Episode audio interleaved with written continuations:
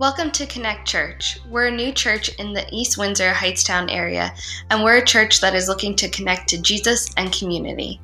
We're so glad you've joined us.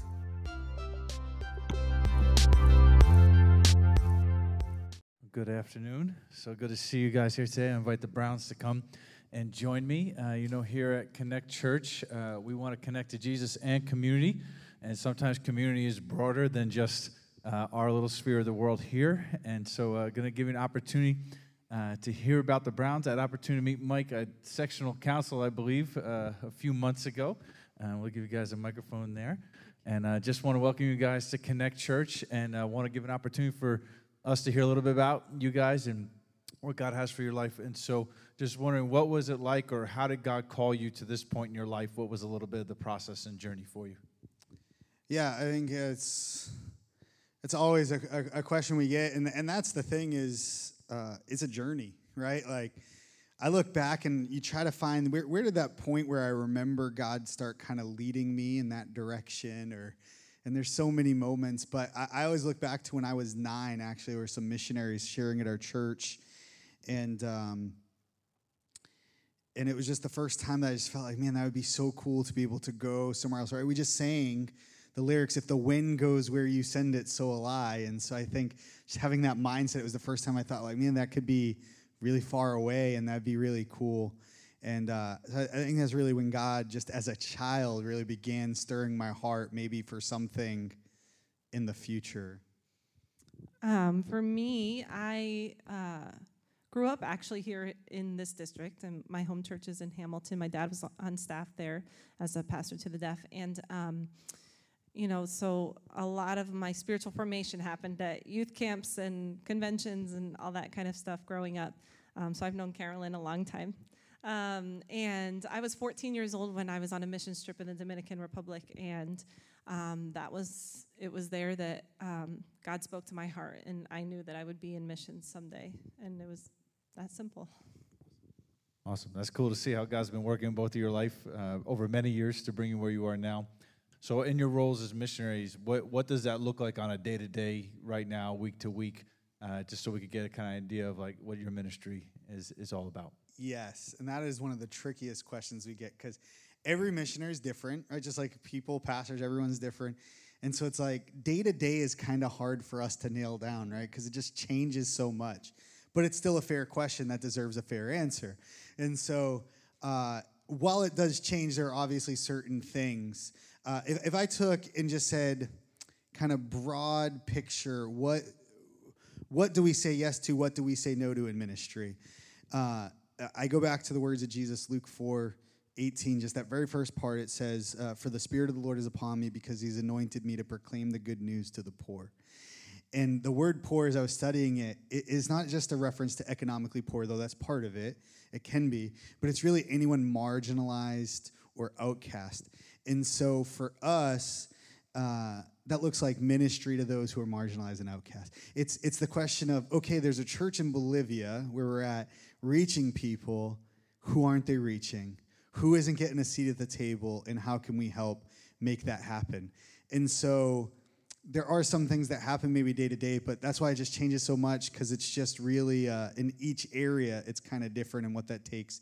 And uh, well, I'll just I'll let Polly just say briefly a couple of the things that we do ministry wise, what that looks like.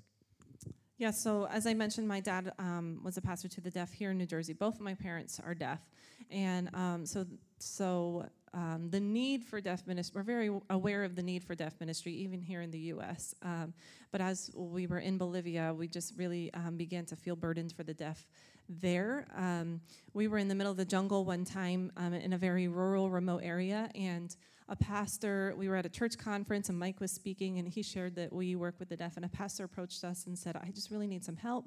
My son is deaf and he was in his early 20s. He said, We have no way to communicate with him. He had never been to school. Um, he said, We just don't know what to do with him. So we began to just kind of give him some practical advice and talk to him. And in that conversation, it struck me and I asked this pastor, Does your son know Jesus? And he said, No. So a pastor's son who doesn't know Jesus just because he's deaf. And the reality is that there's millions of deaf throughout Latin America who don't know Jesus, not because they can't hear, but because very few people are bringing the gospel to them in their heart language. So we've been working with a small group of deaf at our church and discipling them and doing Bible studies. And we just desire to see a deaf church raised up in ministry. Um, we want to see some of these deaf that we're working with called to be pastors and leaders in the church. So um, we're just excited for the opportunities there. Yeah, and, and just practically on that, because again, getting back to the question, is which meant for a season, every day meant studying Bolivian Sign Language for a time. And then every day meant, okay, preparing and planning a lesson for the deaf. And then during COVID, when they were stuck at home with nothing to do, it meant creating devotional videos for them to be able to study. And so that's why I say it just changes. It's not that we don't have stuff to do every day, but just each season brings something different and new. And so then the other ministry we're super involved in is, is kids in impoverished communities. And so we do that. Child Hope is a ministry that it's like a sponsorship ministry. And, um, and, and so the idea is hey, help, help meet their known needs need for education, need for food, need for other simple, basic necessities in life. Help meet those known needs so that then we can show them their unknown needs of Jesus. And and so it's just taking compassion and, and, and mixing that together with the gospel. So so some weeks i'm just traveling around a different school sharing with kids. And some weeks we're preparing an event for that. And so that's why it's the day to day is kind of tricky but that's just to give you an idea at least a picture of some of the ministry and what what those days however they look what they're ultimately gearing toward that makes sense. Uh, no, it's great. And thank you for sharing that. It's incredible to see you guys just being faithful to what God has called you to do. And we just want to thank you uh, for doing that. And I'm sure there's different challenges there along the way. So we'd like to know, uh, as a church, how can we best pray for you? How can we best partner with you? Yeah, um, man, prayer is so huge. Someone, someone said, you know, prayer is the least you can do. And, and I heard someone else say, and I agreed with them. They're like, no, prayer is the most you can do. like, if we're not praying through something, then what are we even doing? What are we even believing? Um, and so there, there are challenges. We, we just some simple things. Um, just pray for open doors, wisdom with what that looks like. The deaf ministry, Start, starting something from nothing is not easy, right? And so you need wisdom, and and that's probably going to be education incorporated into that too. How do we educate these young deaf people?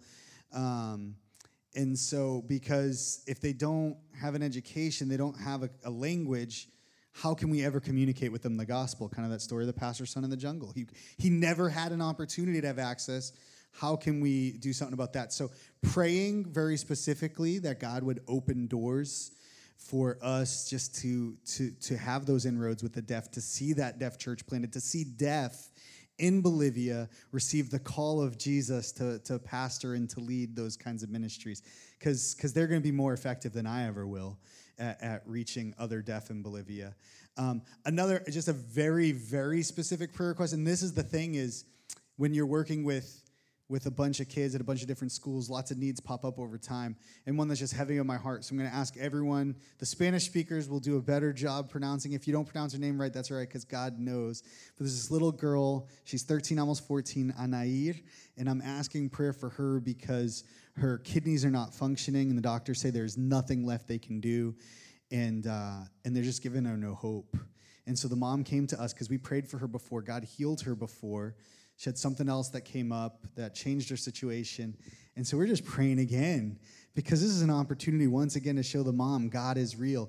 And so just praying specific for Anair would be great, Anna, if that's easier. But then in general, praying that God would give us those right opportunities in those communities to be able to pray through and just show them that God is able. You know, I think I think that's huge. And so that's the number one way to partner Obviously, there's always uh, financial support, there's always opportunities to go and serve in Bolivia. Anyone feels a tug on their heart, just let us know. You can get, I think we have a few of these on us. You can get a prayer card from us and you can communicate with us that way. And, and uh, yeah, but anyway, I think those are, are kind of those, some of those prayer needs, and, and prayer is huge, and we appreciate that. Can we pray for you right now? Absolutely. Oh, and and well, Polly's also pregnant, and actually her due date I just found out is very one within one day of okay little Vera. So uh, anyway, we're just praying for God's favor in that too, and then everything that entails because now you get lots of paperwork for a whole other person going to another country, more visa and all that stuff. So anyway, so prayer for all that too is great.